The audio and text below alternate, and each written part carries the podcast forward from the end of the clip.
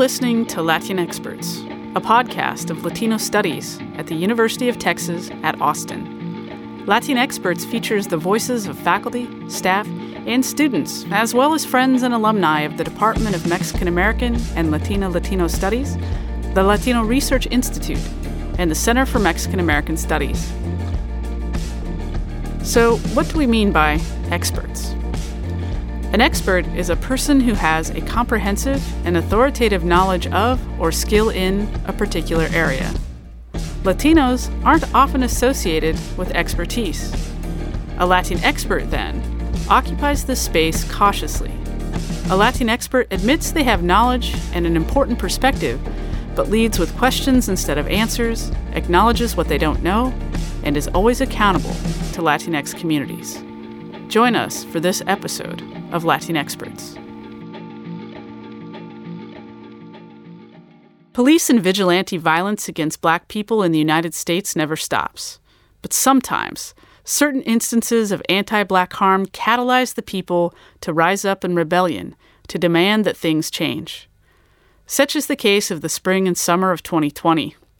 As we lived with the ever present threat of the COVID 19 pandemic, four police or vigilante murders grabbed national attention Ahmaud Arbery in Atlanta, Georgia, Breonna Taylor in Louisville, Kentucky, Tony McDade in Tallahassee, Florida, and George Floyd in Minneapolis, Minnesota. Despite the health risk, people took their rage to the streets, and at the time I speak, they continue to take those streets, demanding an end to police violence and asserting that Black Lives Matter. The Pew Research Center reports that as many as one in four U.S. Latinos identify as Afro Latinx. The movement for Black Lives, then, is deeply integral to Latinx communities.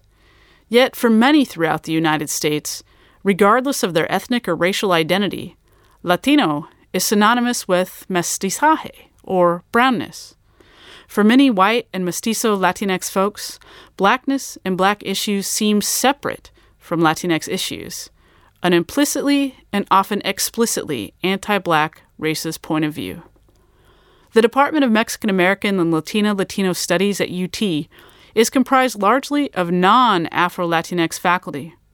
A group of these faculty decided it is our responsibility to provide resources to our communities to be able to address anti blackness in Latinx communities. This multi part series of Latin experts is our imperfect attempt to do just that. To be clear, although some of the voices featured in this series are Afro Latinx and experts in questions related to Afro Latinx communities and anti blackness, many of us are not. We are simply Latinx people and Latino studies scholars with a political obligation to ask hard questions, share what we know and have experienced, and hold ourselves and our communities accountable to Black people. Join us as we launch our new podcast with a special multi part series on anti Blackness and Afro Latinidad and Latinx communities. Episode 1 Why does Grandma love Celia Cruz but hate Black people? In this episode, we will hear from Laura G. Gutierrez and Jesus I. Valles.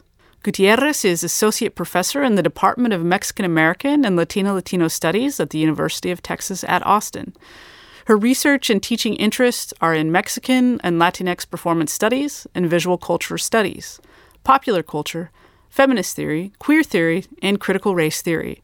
She is the author of Performing Mexicanidad, Vendidas y Cabareteras on the Transnational Stage, and she's completing a monograph on queer intimacies in contemporary Latinx visual art, performance art, and video film work. Jesus I. Is a queer Mexican immigrant and writer performer from Juarez, Mexico, and El Paso, Texas. Jesus is a 2019 Lambda Literary Fellow, a 2019 Fellow of the Sewanee Writers Conference, a 2018 Undocu Poets Fellow, and a 2018 Tin House Scholar. They have received support from Fine Arts Work Center, Community of Writers at Squaw Valley, Idyllwild Arts, and the Poetry Incubator. Their work is published in The New Republic, Palabritas, The Acentos Review, Quarterly West, and Tin House. They are the author and performer of the solo show Undocuments. Let's listen to Laura and Jesus. Hi, everyone. Uh, so happy to be here um, with Jesus Valles to have this conversation about um, anti Blackness in Latinx communities. Um, and one of the things that um, we want to talk about um, more so than offer answers because we don't presume to have answers for any right. of this, but just open up important conversations is the ways it's through pop culture, right? Um, even the question that um, opens up our our series um, with this episode, why does grandma love Celia Cruz but hate black people? It's already problematic, right? Because it presumes that the grandma, the abuelita here is, you know, um, a non um, black um, grandma, right? Mm-hmm. Um, so sort of just start off with that, acknowledging the the, the assumption there. Um, but it's a question that I pose to my undergrad students here at UT whenever we talk about um, um, performers, musicians, singers, um, black body uh, performers, musicians, singers like Celia Cruz um, within Latinidad. So I wanted, you know, to sort of uh, have uh, Jesus here with me to just engage these pop culture conversations and anti-blackness in Latinidad. Yeah, yeah. Um, I, I find the question really, really interesting. Um, one because I also think, um, and, it's interesting that this this question of the abuela, right, as the sort of um, the like final gatekeeper, your last barrier, the sort of final frontier in in negotiating cultural conversations. I think in in so many Latinx contests contexts. Um, always returns to the abuela, right? Like just just in thinking about um, diasporas and, and, and different Latinx diasporas, right? I'm also thinking about what the conversation is um, and what connections there are between this question of um, why does abuelita uh, love Celia Cruz but hate black people, and and where is that question also in conversation with the question um, ¿Y tu abuela dónde está? Um, which is you know which which is one that you hear in a lot. closet, mm, right? black grandmother in the closet, right? Which mm-hmm. is something that I think you hear a lot. Um, def- you you definitely hear it a lot more um, in in Caribbean uh, Latinx communities. Um, but I think it's interesting that that so often that question is one, um, one that ends and begins at the matriarch, and two, um, what does it mean for for this sort of interesting split between um, what we see as as the cultural product and the the the person embodying it uh, in popular culture in general. Because I because I do think. Um, so just to be sort of specific and upfront, um, I grew up in Ciudad Juarez, Chihuahua, Mexico, and my introduction, I think, to blackness and to thinking about blackness was first grounded in in Mexicanidad, right? And and what what blackness meant in the sort of visual um, spectrum of, of Mexican pop culture, specifically in telenovelas. So I'm thinking about um, the first the first thing that I can think about is uh, Carrusel de las Américas and the way in which the the the black characters in the in that show are one relegated to this kind of really strange um, nobility and and the nobility is all based off of their failure to please or comply with whiteness right? You have Ludwika Paleta sort of playing this kind of like object of desire even in a children's novela which i think is super bizarre but you know it is what it is. Um, and and that for me i think and for I think so many Mexican children, um, at least in, in the '90s, was sort of our it was our introduction. You know, um, mm-hmm. flash forward to today, where I think we're I think so many of of the folks who are closer closer to the age that I was when I was first sort of introduced to blackness in in a Latinx context. Um, I think are now having the conversation much more explicitly, much more openly, uh, in much more complex ways. And I think so much of that is due to, um, you know, uh, reggaeton and to its its audio landscape and to what absences are present there. Um, so uh, it, it's it's interesting. I think think there's there's obviously so much to be said about this. Mm-hmm. Um, and and I, I, actually would love to ask you, um, where where does the framing for for the conversation to be why does abuelita love Celia Cruz but hate black people? Like, where, where do you think that question is is developed or, or born, or, or where where where is that that's where is that how is it that that question emerges? I guess. Um, wow. Yeah. Thank you for for that. Um, it actually has a lot to do with what you were uh, saying earlier in relationship to sort of the ways in which I've both uh, personally and professionally have encountered blackness within Latinidad. Um, and it has to do with the consumption of pop culture. And when you mentioned um, the telenovela, um, that sort of is your first access to blackness um, and Mexicanidad, I thought that you were actually going to sort of go back further, um, which is, you know, um, probably sort of I'm thinking about myself and my own kind of entry into blackness within the telenovela uh, genre and Mexicanidad mm-hmm. with, you know, El Derecho de Nacer. Yes. Um, and th- that reiteration, right? The right to be born that has to that has to do with you know having that you know sort of black past, the black grandmother in in the closet, right? She she's in the closet, she's invisible, and she doesn't deserve to be. Uh, out of the closet as a grandma, as sort of a biological uh, connection with this, you know, this um, this woman who like is um, hating on her mulata child uh, as a white woman. She bears a mulata child. Um, anyway, I won't tell you the, the, the story because it's sort of so present and so relevant and so prevalent within um, within that visual landscape of Mexicanidad.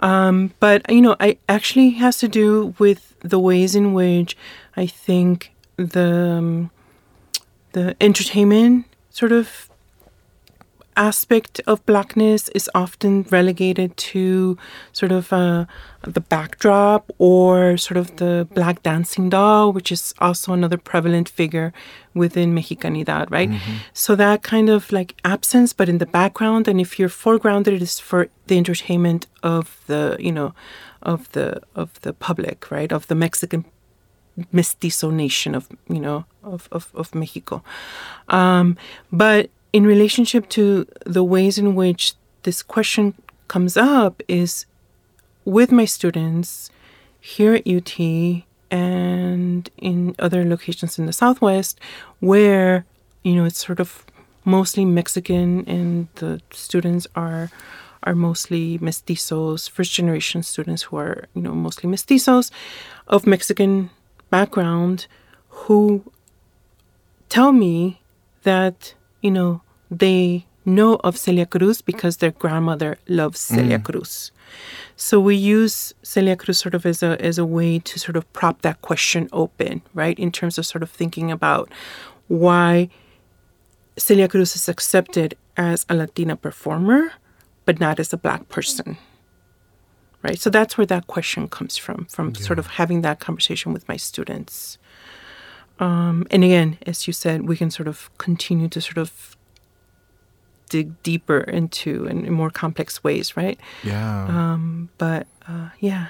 I mean, I, and I'm, I'm really fascinated by that idea of, of reaching back, right? That there is this kind of continuum between, um, you know, watching Carrusel de las Américas, which is like early 90s, and then El Derecho de Nacer, mm-hmm. and and even the, the language that I think is, is easily um, offered uh, culturally to folks to talk about blackness, right? Like um, in in in describing uh, this this mixed race person, I think the like the the use of the word um, mulato mulata, mm-hmm. I think is also really really interesting because it you know it's it's um, uh, an inheritance. It's an heirloom, right, of, of the casta system and, and the way that that particular that particular popular cultural product in its time sort of became the thing that that helped to dictate um, language that relegated blackness to um, to like animalia or to to to to, to the animal and, and to and, and what that did to sort of frame how people think about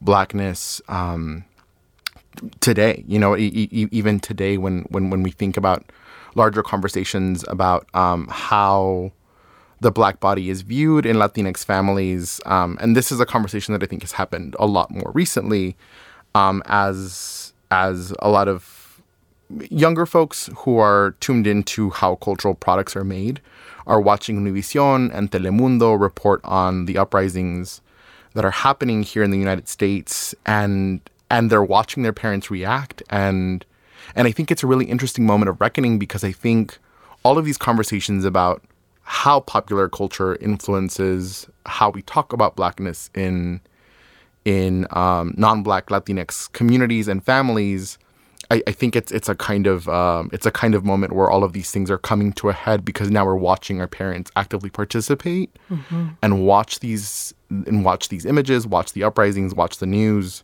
with only pop culture as their primary tool for for sense making. And here you have a new generation of, of folks of, of a lot of younger Latinx um, non-black folks who I think are now sort of struggling and, and, and trying to carry that question of of what it means to to have that confrontation um, with their with their families and with their parents, um, and also try to negotiate that through pop culture, right? Mm-hmm. Um, so, what does it mean to listen to Bad Bunny and know that the all, all of the the threads that make his music work, all of the things that make his sonic choices um, popular and, and, and palatable, right, are are because they are um, they are remnants of a very specific kind of, of colonialism and, and anti-black violence that that takes the music and takes the cultural product and leaves behind the body that originates it or makes it um, which I think is really, really interesting because I, uh, I, I it, it's it's interesting that all of this is happening in living rooms, right? That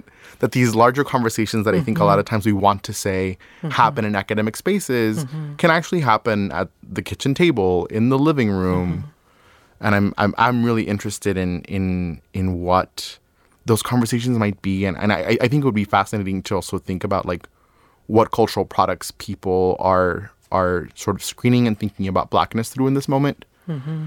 Um, uh, in terms of thinking about about our current moment, right, and and, and what's happening now, um, what's your sort of take or, or what are your thoughts on on the way that celebrities like uh, Selena Gomez or Bad Bunny have responded to to our to this moment, right, and in this movement? Mm-hmm. Yeah, I actually, you know, was was thinking about Bad Bunny too, um, in relationship to sort of the ways in which you know these legacies are are, are continued through you know, sort of mostly the sort of the 20th centuries, which is the moment in which I I, I, I move my students through and kind of already begin to tell them that a lot of the the modes of representation that they're being critical about because we we have you know quite a you know, sort of group of woke students that are analyzing everything through the lens of race and class and mm-hmm. gender and sexuality.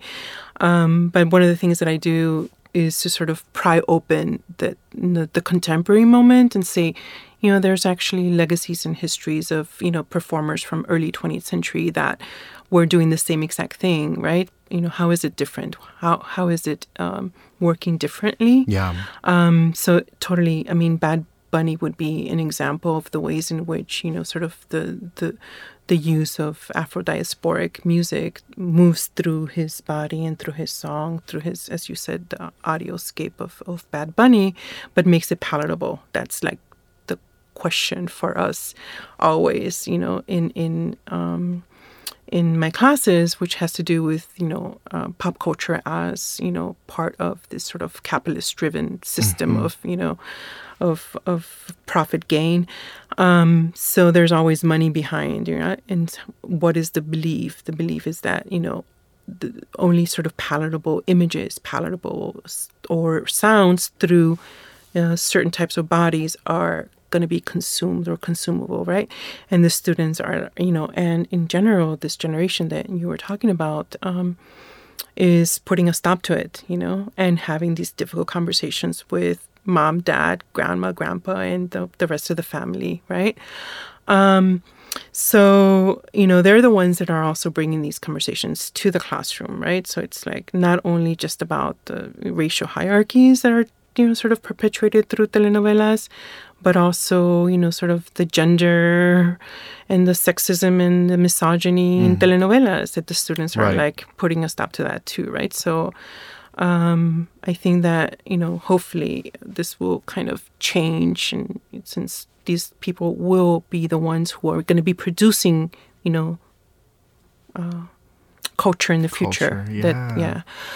But you know what's interesting to me about you know Bad Bunny is that there was like silence from him. Like no Right. one was like, everyone was like, "What is Bad? What is Bad Bunny?" Like he was so open about you know during the the sort of the COVID moment and and you know we were we knew what he was doing in his you know um, compound in Puerto Rico, Mm-hmm. and yet you know the uprising happened and silence from him, Yeah. and there was so much expectation, and then he comes out with this very lame kind of um, I don't know um, support.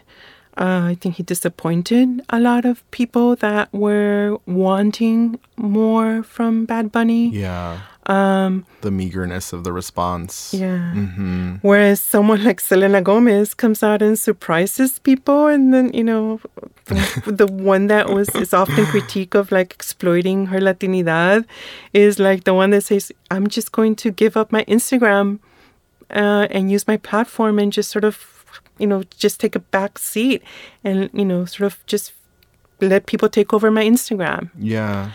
um, black people, black people who are been in the movement and are you know uh, figures that we all should know, and the use of a platform has sort of alter the way that I perceive Selena, right? Selena Gomez. So um, that's also you know sort of an interesting moment that we're sort of finding ourselves in, right? uh, where we have so little expectation from someone like Selena Gomez who comes out and surprises us, whereas Bad Bunny is like not there, not Yeah. there, or not in the with that strength that people were expecting. Yeah, yeah, and uh, and I'm actually really really interested in the sort of what's interesting too about about the kind of um, interruption that social media has. no, I don't even know if it's interruption, but a, a kind of mediation, right? That that social so mediation media. Um, that that social media has had on these conversations, specifically because I I, I I'm thinking a lot about the ways in which the political or, or social or cultural happens. And usually right the the logic would say the political moment the cultural moment the the in the inciting incident right happens.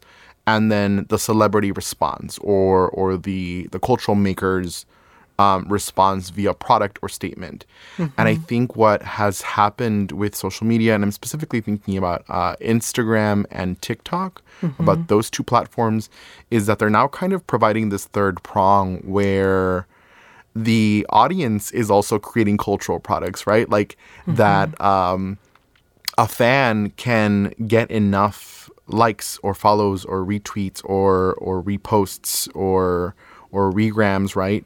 In in their post that that calls out the silence from these celebrities and also become a kind of, of popular culture maker, right? That that the the meme mm-hmm. also intervenes. Mm-hmm. And and I'm I, I'm I'm really taken by that, by by the way in which so many of the folks who are consuming popular culture are also now making the cultural products that respond to it, and and they're they're they're they're becoming the bridge that sort of attempts to have these more difficult conversations and, and attempts to understand and place the cultural products they're consuming, right? The music, the the videos, the shows um, in in a larger conversation and in a larger context. And I'm I, I'm in many ways really sort of inspired by the by the possibility that that um, what what I'll call like the meme, right? But but yeah, the the, the response, the screenshot, the the the tweet thread, how those things get passed around and become cultural products that that become shorthand for so many of these conversations. And as I think my my friend Tressie McMillan Cottom, who's a sociologist, um, I think she she phrased it best on on Sunday night. She tweeted, um, "This ge- this generation really did the reading," and and that I to me is is really uh, inspiring, and and and I hope that I hope I hope that we don't um, discount the ways in which the cultural products that that folks are making in response to pop culture um, as cultural artifacts too, because I do think they're going to become really important um, documents for for how we look at at at how we responded to anti-blackness in this moment um, as as non-black Latinx uh, people, right? Mm-hmm. And and I, I you know I want to kind of um, I I personally try to stray from the word community just because I think that that can get really um, contentious and messy, and and I also think like community oftentimes is for me anyway more about the folks who show up than than the folks who happen to look like you or have the same last name or whatever, you know. Um, so uh, I am really interested in what um, in what we will say and what we will what we will think about um, uh, anti-blackness in in the fabric of, of non-black Latinidad in you know ten years, um, in twenty. Oh, I totally, I totally agree with that. Um, I think that you know, sort of the the community in making in terms of the the responses has been mm-hmm. it's sort of a reconfiguration of what even community means. Mm-hmm. Um, and I and I love the way that you that you put it, um, or sort of yeah, just toss it out and sort yeah. of give give new terms, right? Because I really I love that tweet. I really do think that this generation did do the reading. Mm-hmm. um, and I'm so heartened by, you know, the ways in which, you know, sort of, you know, the pandemic pandemic happened and then we were supposed to just thrown into isolation and Zoom learning or e-learning or whatever. But I really do think that this this this moment that we're in now with with uh, Black Lives Matter movement and you know everything adjacent to it, and not just in the U.S. but also globally. I think that right. that to uh, that to me is like, all right, 2020, you know, was being thought of as the year that was lost. I actually think that we have so much more that has been gained right. because of what you just mentioned, not just sort of the, the response of people, but also the ways in which these, we have new artifacts, new language, I think, right. that is being developed as we speak.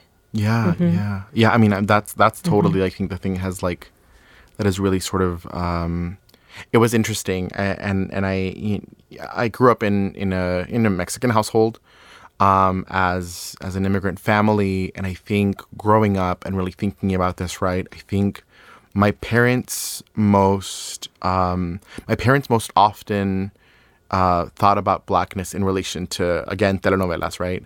And so if it wasn't mm-hmm. Carrusel de las Américas, it was Marimar, mm-hmm. and if it wasn't Marimar, it was um, La Chacala, which I don't know if you if you remember, but it was it was a wild novela and like very racist, um, and in, in its treatment of of of, of blackness and and and connecting mm-hmm. blackness again to um, uh, in in this specific novella, I mean, really, like it it it, it placed uh, it placed evil and and the, uh, the, the, demonic in, in, inside of black bodies in really in ways that I thought were were really damaging. And so, I um, do remember that. Yeah. One. Oh, it was right buried in my.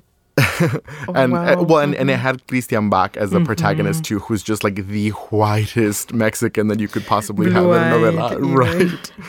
and so you know this this is this is what blackness looked like to my parents mm-hmm. and it isn't until i go to college and come back and the, the, the first people that i that i became close friends with in college were were black women and uh, I'm, I'm i grew up in el paso texas and mm-hmm. my first year of college was in west texas a&m and i think it it, it isn't until you you have that conversation and, and you bring those things back that I, that I think you can start to sort of really shift the dynamic and conversation and focus because I think slowly a lot of the the conversations about my friendships, about who I felt comfortable with at school, about who I was learning to to engage politically uh, from a lot more.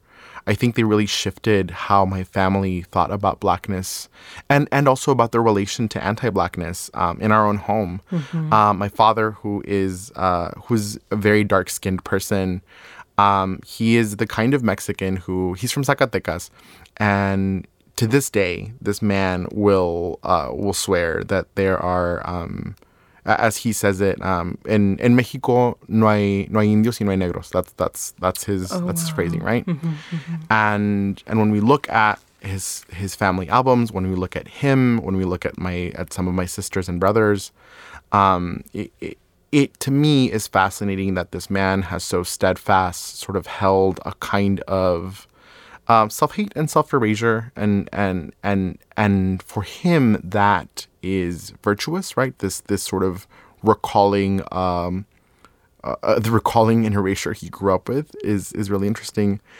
And I think as as as he's gotten older and as I've had more sort of intervening conversations and as he's watched this time unfold, he's sort of really thought about how damaging those conversations and those statements have been not only to him, but also to family members and and it was interesting to watch the first few days of the uprising in in Minnesota and watch my parents sort of call the first thing they did when when the news broke about what was happening in Minnesota and about George Floyd is they called me and they were like, "How are you doing?" Um, because I think they almost immediately knew that, uh, yeah, that I was going to go out and, and be part of, of the protests and, and the demonstrations here in Austin. Um, and I think that moment would not have happened if it hadn't been for the fact that, you know, I was very vocal with them during Ferguson. I was very vocal with them during uh, the Trayvon Martin and George Zimmerman case. I was very vocal with them that first year of college. And so I think, and I'm really inspired by the possibility of what this new generation of folks are going to be creating in their living rooms and at their tables with their parents and their grandmothers, right? And and how do you go back and and tell someone, I love that you love Celia Cruz, and here is and and and because you love Celia Cruz, here is what else. Um, here are the other things you have a duty to to to protect, to think about, to unlearn, to uh, to reprogram, um, and and you know uh, walk in in a way that I think is is more fitting with with what I think solidarity should actually look like, right? Which is the the unlearning and the admission of of, of mistakes, and and the willingness I think to to risk. And I think those conversations are, are so oftentimes seen as a risk. And I would say that this generation is, is really seeing this as a, as a risk worth taking. I would have to agree with everything you just said. I don't know if I could compliment anything except with uh, lots of high fives. um, and also, uh, just as the timekeeper here, I want us to ensure that we um, sort of end in a in a in a good note. Sure. So I think that's a good way to end. So thank you so much, Jesus. It was Thank a you. Thank you pleasure. for having me. Hi, y'all. This is Ashley Nava Monteros, the Communications Associate at Latino Studies. Thank you for listening to this week's episode. Make sure to check out the Latino Studies Instagram page. Follow us at Latino Studies UT to keep the conversation going.